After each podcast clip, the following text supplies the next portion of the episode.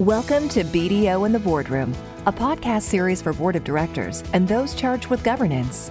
Each episode features a topical discussion with board peers and subject matter experts on both trending and timeless boardroom issues, covering a myriad of issues, including, but not limited to, mitigating risk in the increasingly digital world, navigating your board career, from landing your first board seat to succession planning in support of the next generation, to other top of mind issues such as ESG reporting, shareholder activism, and the insights we share through the BDO Center for Corporate Governance and Financial Reporting. Be sure to rate, review, and subscribe on iTunes or Spotify. Let's get started. I'm Amy Rojik, Director of BDO Center for Governance, and I have the pleasure of sitting down today with Nora Denzel to discuss why and how boards are turning their focus to the S in the face of increasing shareholder demands for transparency around environmental, social, and governance activities that are defining the companies they serve. Nora is a Silicon Valley tech executive, and prior to full time board work, she served as an interim CEO of Redbox Outerwall and held several other C suite positions in tech companies encompassing big data, consulting, enterprise software, and storage businesses. So, as a board member, her functional expertise is applying technology to transform companies, achieving innovation at scale, and turning technical concepts into narratives and strategies that everyone can understand. Nora has served on seven public company boards and is currently an independent board director of AMD, Ericsson, Norton Lifelock, and Talend SA. She chairs the compensation committees of AMD and Talend and sits on both Ericsson's and AMD's innovation and technology committees. She's also an NACD board fellow and is named this year's NACD Directorship 100. She further serves on nonprofit boards of AnitaB.org, as well as the NACD chapter in California. And she's been on the Innovation Advisory Board for BBVA and currently on the advisory board for SUSE. So, Nora, you've had quite uh, a run here, and she's been a guest of ours on a number of governance panels and never disappoints us with her intellect and wit. So, I'm so happy to have you here with me today as we frantically ramp up to the 2020 holiday season and I think welcome the end of a very crazy year. Thanks, Amy. Thrilled to be here. So we're going to dive right in, and knowing us, um, we may go off on a tangent here or there, but we'll we'll try to stick to uh, the discussion around uh, the S in ESG. So I've heard you talk in 2020 um, a lot about what you're looking forward to as 2021 being the year where there are four more voices represented in the boardroom. Can you explain what that means? Sure. You know, um, we've been working. I've been in boards since maybe 2007 or 2008 on public company boards. And we've really been working off this thing that you're all aware of called shareholder primacy. And that's been the biggest um, guideline that we've had. It was called the Milton Friedman Doctrine. And basically, it came around in the 70s that said shareholders first, above all, that is the social duty of a corporation. And I think we've done an okay job at, at being board members representing shareholder primacy. I don't think shareholder primacy goes away, but I do think there's four more voices added to that. So whether you physically or logically have those four more voices in the boardroom, they come out of the, I think of it as an update to Milton Friedman's essay, uh, the Business Roundtable's uh, position paper on what is the purpose of a company, and that they say that in addition to shareholder primacy, you have to take into account additional stakeholders, and they include the four voices, as I call them employers, employees, suppliers, communities in which companies operate, and customers. So the S in ESG, big Uber point number one is some people think it's just about your, but it's really about the health and well being of all the people that your company deals with, whether it's in the community, your supplier, supplier ecosystem, the employees, uh, partners, and customers. So those are the four voices I think we have to have as um, communicated in the boardroom as we do shareholders. Yeah, no, I, I, think you're right on that point, and I think that's becoming a much more powerful, or I would say those are becoming much more powerful voices in how companies are starting to think about their organizations and how they're measuring performance and, and everything else. So I think many companies and their boards are well on their way in the ESG journey, but many others are just beginning. And we get a ton of questions every single day. Is uh, you know, I'm just struggling on where do I even begin with this? So, in your mind, I mean, where should a board and a company start when it comes to the the S or the social aspects of ESG? And I think I think you're right. We're in a I think the S especially is kind of in an early market phase, meaning that we've been talking about social investing and corporate social responsibility for a long time. I think that the environmental and the governance parts of it are easier to quantify, measure, and talk about. S seems to be this amorphous um, area that can mean anything to many companies, and it really trips people up because there's so many standards bodies and so many position papers and so many positions. My advice at this point in this year is that we turn inward and we say we do a tops down and a bottoms up exercise relating to all the people that we we work with um, through our companies. So what I mean by that is from the bottoms up, there's a lot of great things companies are doing, whether that's the annual employee survey or a pulse survey or having mental health benefits or um, listening, having a open door program where you can complain about things, having supplier awards for the best supplier, focusing on the health and safety of their employees, not only employees, but also their suppliers. So, first thing, what I would do is I would round up an issue of the universe of things that fall under S, and ISS can help you. Um, the World Economic Forum has a framework, SASB has a framework. You don't even need to really spend money. Your consultant probably has it, but here's a universe of the issues of S and I would put in one bucket, what are the things we're doing today that touches these? Okay. Then I would also do a tops down ec- exercise. ESG isn't about only the morality factor, and it's a really good thing for society to do. Investors have really said, especially the Business Roundtable, companies that focus on these issues for the long term, over the long term, tend to do better than companies that don't focus on these issues. And so I would pick out and tease apart the two or three, less than five things that are material to this company at this time.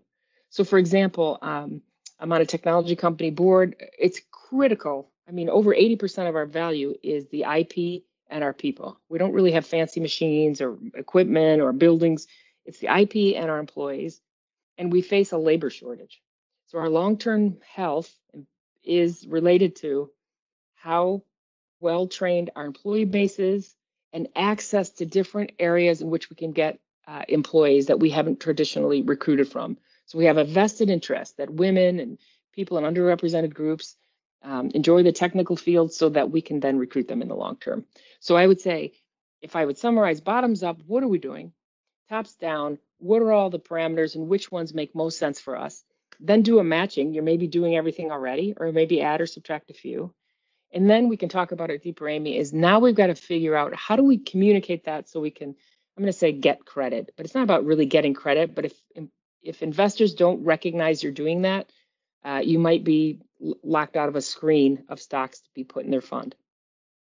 No, that makes a lot of sense. And I want to pick up on something you said in regard to materiality and and that's a i think that's sometimes that's a loose term that you know it's probably it's defined in regulatory standards but how, what does that really mean to a company so you mentioned people and i think that's one of the critical aspects where that's really to me an intangible value system within a company that how do you measure that obviously, you know, in a, in a company that runs on technology, you need the brain power behind the machinery, right? So that that's your your IP, your intellectual property that you know is developing all of your coding and everything else that's making the the, the ship run, if you will. So how does that how does a company determine what's truly impactful? How does that materiality get set in order to to select those items? So you're talking about gathering the all of the points of where you're impacting the company, but what rises to the top in your mind? How do you do that? Well, yeah, no, it makes sense. Is that it varies by industry. So if in a software company, as I mentioned, it's IP and people. So um, if I take ESG as a huge screen, you know, water, carbon emissions, et cetera, those are huge issues. And so you can plot them just like we do ERM. You know, how big is this? That's huge. And then what effect could our company have on it? So for the software company, it would be in the lower left saying, huge issue. If we all just stopped driving our cars to work, it wouldn't even put, you know, it just, it's not, it's not critical for our long-term uh, sustainability as our company, but an oil company, a mining, minerals, those companies, airlines, they could really put a dent in it. So materiality has to say something like, how important is it to us? So in that case, environmental is very important to us intellectually, but for our long-term sustainability as a company, it's less important than the skills of our people and finding high quality skills. So it's really um, a judgment call of how big is it? And then the other thing is how can we make a difference? So I'll give you an example. Illiteracy is an S issue. If the if the employees in the com- countries in which we operate are illiterate, it'll be very difficult for us to attract, retain, recruit, train train them. So it's huge. But while that's important, and we're not nobody's denying it, we don't believe we can help with that. Um, that's what you do is you have a kind of a two by two matrix, a sorting mechanism of impact, and can we make a difference? And it's not only impact on society, but it's impact to us. So some of the societal issues, um, you know, if we're not a one good example is Coca-Cola. They're really um, working with water, clean water supply, and it's very, very germane to their business. And so hopefully that gives you you need some kind of framework. I will say there's several frameworks out there, and it's called a materiality analysis. And so you I think any framework will work as long as you have a consistent way to measure these. And it's really impact to you. And one other point I'll make is it starts from your company strategy. So you have to start it with the strategy and say, okay, how how will we compete? What's our advantage? What are we going to do? How are we, you know, how, what's our business model? And then you work backwards and say, what is the organizational and the human capital strategy to support that, and the operational strategy, and from that the issues come out. I like I like how you brought in strategy, and, and one of the things that I wanted to ask you about was so when you're talking about strategy and then you're pulling in the board to oversee the strategy that the company's laid out, how does the board be impactful? I think you have some examples of how you've kind of shifted your focus or maybe realigned your board committees around these issues to make it a little bit more tangible and and, and capture those four other voices in the room, if you will. Yeah, you know, I think the board's role on this especially is really important. I think boards have done a fantastic job of the voice of the shareholder. Every single process, pretty much every single everything we do. So let's take compensation. When we um, put a executive compensation plan together, we'll always look at what's called the sharing ratio, and we look at how much of the value creation was shared with the investors and how much was shared with the management team. So we have a shareholder lens all the time. And what you point out is if indeed ESG is as important to us as it is, and to investors and to society as a whole, then it needs the same level of processes, rigor, inspection, and metrics that other corporate initiatives do. It's no different than something that's really important to your company that you measure now earnings per share growth, um, whatever metrics that you're using to say return on capital, return on invested capital, whatever you're using today, you have to have a similar set of metrics that are auditable and a similar set of processes. So, for example, once you take a look at the full ES and G universe and decide what's material to your company, you have a you have a tie out with management. Management could say, well, you know, property, plant, equipment is not as germane as employee reskilling as we go to AI. So whatever it is, the board and management need to tie out on what are those variables. And then the work needs to be divided between the committees and the full boards. And then the next step is how do we and who do we communicate it to? And so um, uh, as you put the work into the different committees, charters will change, um, dashboards will change, and then you have the work of how and whom do we communicate it and when. And I think you had uh, one example where not only did you know the, maybe the work of the committee change, but you actually changed the name of your committee. Is that right? Yes, Did yes, I get that right? It's true. It's true. I think this started as ESG was moving around, but it really was more in, sp- in response to the um, failures of the S in ESG. So, for example, um, not to pick, there was a large bank um, that had a, a, significant problem with um, compensating their sales reps that were then incented to open uh, bogus accounts for their customers. You had a car company in Germany that was falsifying uh, emission standards tests so that they can have access to, to, to more markets. And those are cultural issues. If you have a robust culture and it's strong, those companies, it's highly correlated back with um, they operate in a sufficient manner and are less likely to have incidences such as that I explained. We looked at our board and we realized we understood the tone at the top because we had seen management every single board meeting. But we then realized what's the mood in the middle and the buzz at the bottom.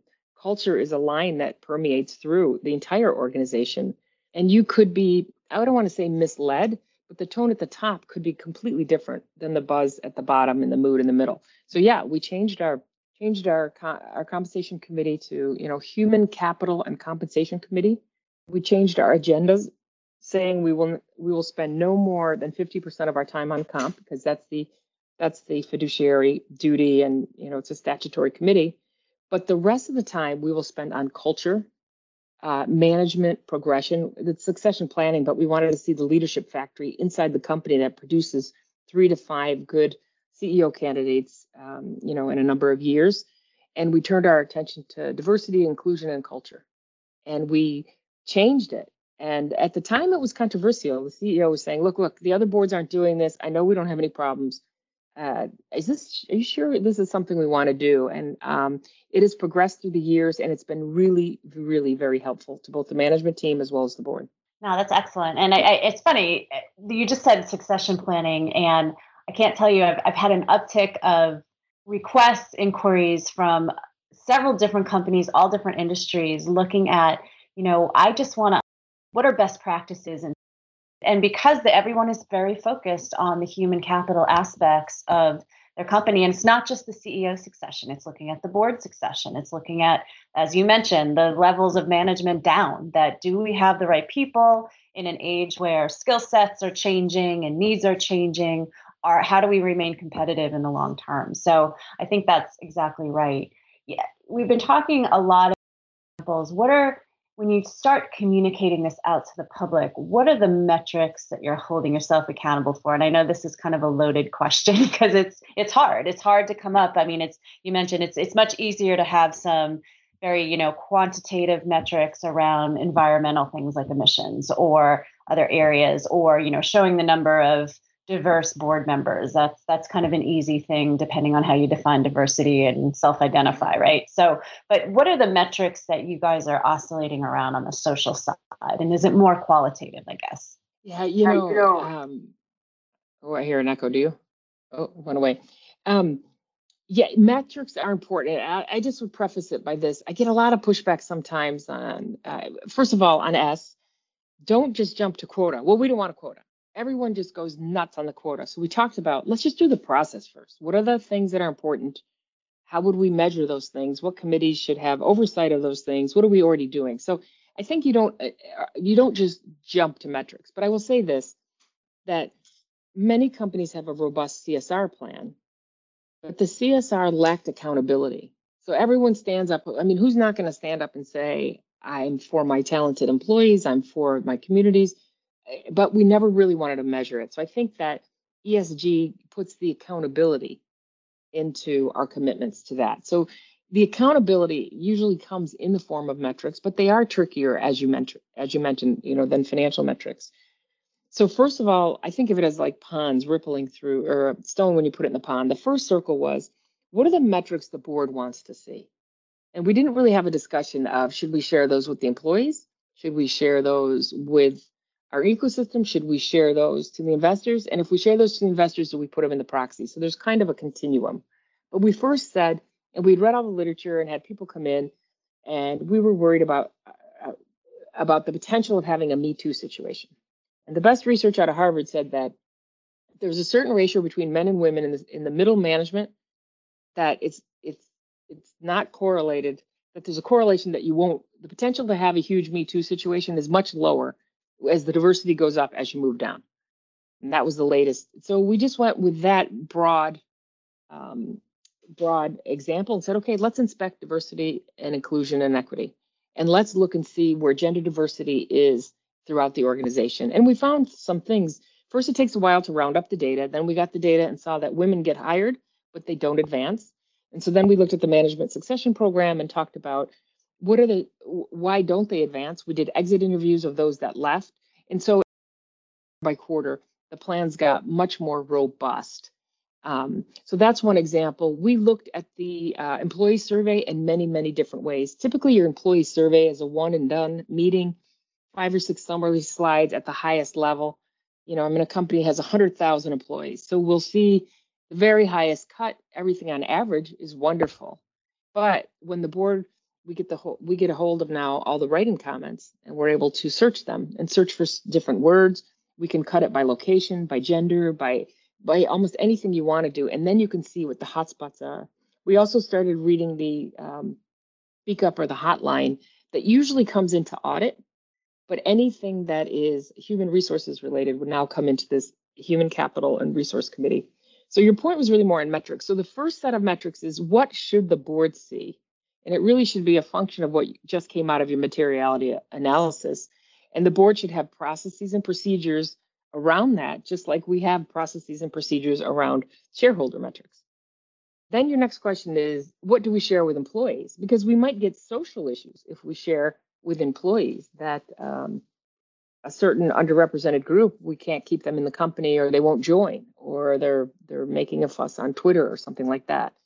And so we decided to put some things on the web to help with recruitment on what we do with employees but the numbers are unauditable. They're not assured. We don't lie or anything. We we have a process around it, but they're not audited by a third party accounting firm. And it's this year we've now taken a survey of all the ESG metrics that are in executive compensation schemes, and that's the point we're at. We feel strong enough that we can um, put some tied to compensation and um, put those in our publicly filed documents. Now that makes a lot of sense. And I mean, just kind of picking up again on on what you said that you know it's hard to kind of quantify the numbers, it's hard to assure those numbers. Is there like I guess a change in some of the processes or the controls over that data that you guys are looking at? And I know you're a data person, so figure that's a figure that's a, a good question to ask you. But when you're trying to gather new information in areas where maybe you hadn't explored before like the i love all the examples you gave about digging deeper into the pulse survey about mm-hmm. expanding your you know the looking at the i guess the the root cause or the root problems that exist when you when you notice numbers aren't where you thought they might be or should be mm-hmm. so how is that data collection going what what are companies or what are your companies doing specifically to make sure that that data is reflecting reality and that you can rely on that data? And then how do you again i guess communicate that outwardly if you're going to share that information? Yeah you know um, at first at first like with any data endeavor believe me it was spotty. For example our first big data haul was to see uh, it was an iss requirement i guess was the median employee salary and then how much the the ceo's salary differed. That was a big putt for some companies a big process because we had disparate systems around the globe. And employees were you know we'd grown by acquisition and you know data data the big dirty secret that's very not very well kept is data is uh, a beast to try try to manage. So now we have a data lake and we have all the hr data in there and all the employee data in there and we're able to do structured and unstructured queries on it. So your data has to go on a journey as well. Um, so that's one thing um, when you start on this, I would say in relation to the data and the output, we first started with activity based data. So, like I said, we had trouble with underrepresented groups. So rather than just start with a quota, because we we just didn't know what it should be, is we started with activities. How many non-traditional colleges and universities can we recruit from in a year? And so it was just an activity. It had no outcome. It was just can we get ourselves to one of these colleges put a good talk together and harvest a few candidates. Then it was, well, how many accept the offer? How happy were they on their total employee experience? How happy were they in their uh, opinion survey? So we were able to kind of track a cohort group. So the data will go from activity based to outcome based as you and your company settle it in. Then we brought in the audit committee and basically said, okay, here is here's this. You're used to, you know, certifying a short-term bonus plan if the if the free cash flow is X and the revenue is Y, we're going to pay out so much money, and will you certify that? So as we look into metrics into the uh, executives, we will have an assurance certification through the audit committee as well. And I think it's a process of documenting the process, you know, some kind of SOX level assurance of the system that it is the true, uh, you know, single source of truth. and then a documentation that that we've certified it. If we've made a mistake, just like with financials, we'd come back and say, "Oops, due to an accounting error, we made a mistake," and we would fix it. So I'm happy to share it. We did a whole tour of companies. What are they putting? There's about, you know, half of the Fortune 100 have ESG related, might not be S, but ESG related metrics in their compensation plans today. Yeah, and, I think that number is going to continue to rise, certainly. Um, I guess maybe one last question because I'm sensitive to your time today, but mm-hmm. what do you see, I guess, is the future of, of S? I know that's kind of a, a big, broad statement, but what do you, I guess, what, is, what are you seeing as, as beneficial to the voices in the room, to the board, to company management? Where should companies be focusing on? I think S has a big future. I think it was a neglected part of the trio of ESG for lots of reasons. I think COVID raised the stakes, and our shareholder and stakeholder group and their expectation is really, really rising. And I think you can get significant reputational damage. Even how people, how companies handled the COVID crisis had reputational damage. Um, you know, if they took public money and then they furloughed their employees, that wasn't a really good look for um, many companies or how they forced some employees to work, et cetera. So I think S becomes much more important because of the incidences over the summer and the social justice marches around the world. So what I see for S is more and more call from shareholders, from large pension funds to really incorporate and inculcate and stop talking about it and start measuring it. How we measure it is up to us in the beginning. And I think long term, there'll be some standard ways. But I know that there's a lot of startups doing a lot of artificial intelligence around S to give you the correlations that some of us, as you talked about in the beginning, it seems more of a softer variable. So it's like, okay, if I take my opinion survey up two points, how does that translate into EPS? I think with artificial intelligence, we're going to find um, some of those answers and be more precise. But I think until we're precise, we can't use that as an excuse. We have to start putting it in there. W- one last point on the metrics. It isn't a huge part of an executive's compensation today. It's normally a modifier and it's like less than 10% of the on target earnings, but it is in there. And some are directional, like and very vague, and others are quite specific. So I do think it's going to be a year of seeing a lot more S in executive compensation. And I guess along with that, as we're kind of getting into, you know, starting to approach proxy season, do you anticipate that the ISS and Glass Lewis's of the world, and probably we can expect that large institutional um, investors are going to be issuing their, you know, dear CEO letters at year end to kind of formulate what expectations are being set. So, what are your what's your crystal ball look like there? yeah, you know, I believe that's true. I think we'll see more, not less. The I think what is important for companies, we can't hide behind the inconsistency of the ask. The overall ask is S. And then as you get to Sustainalytics or the World Economic Forum or Larry Fink, et cetera, you get different variations. And S is quite huge. So I would just say start small and tell your story. One last thing is I think the best companies have a single story. And it goes back to we have a strategy. These are the critical success factors. And this is how we take care and manage, monitor and measure our critical success factors. Some just happen to be employees, some just happen to be the communities in which we work. But here is our strategy. These are the critical success factors. You know, some are financial, some are not. And then this is how we manage them. Where I see companies, they'll have a separate CSR report and I'll see a presentation of here's our story, this is what we build, this is how we're competitive. Then, almost like a commercial in the middle of a TV show, they'll say, oh, and this is what we do for ESG. Okay, now back to our regularly scheduled program. I think what we're starting to see is, it's definitely in Europe, is no more sustainability report. It is the annual report. There is one story. This is how we recruit employees. This is how we talk to our suppliers. This is how we talk to our investors. There's a single story, and this is woven in the fabric. It isn't a, well, yeah, and we also have employee resource groups. You know, it's like, wait, okay, how, there's not two stories. There's one story, and I think we're going to see those converge in the long term. Right now, it's kind of unconsciously uh, competent in it, and I think we'll be. I think we'll. I mean, we're consciously competent in it. We do a special set of things around it. I think it just merges into one single story. that that's the future long term, and that's we'll never be there, but we'll be closer when that happens.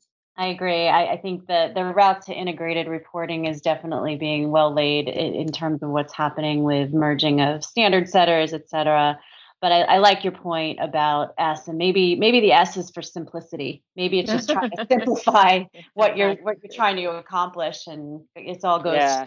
the same goal, right? Long term right. sustainability. So Nora, it's been awesome yeah. speaking with you today. Really appreciate it. Hope you'll consider coming back and, and sharing with other topics, but wishing you and your family a wonderful holiday season and thank you again. Thank you. You're welcome, Amy. Great to see you.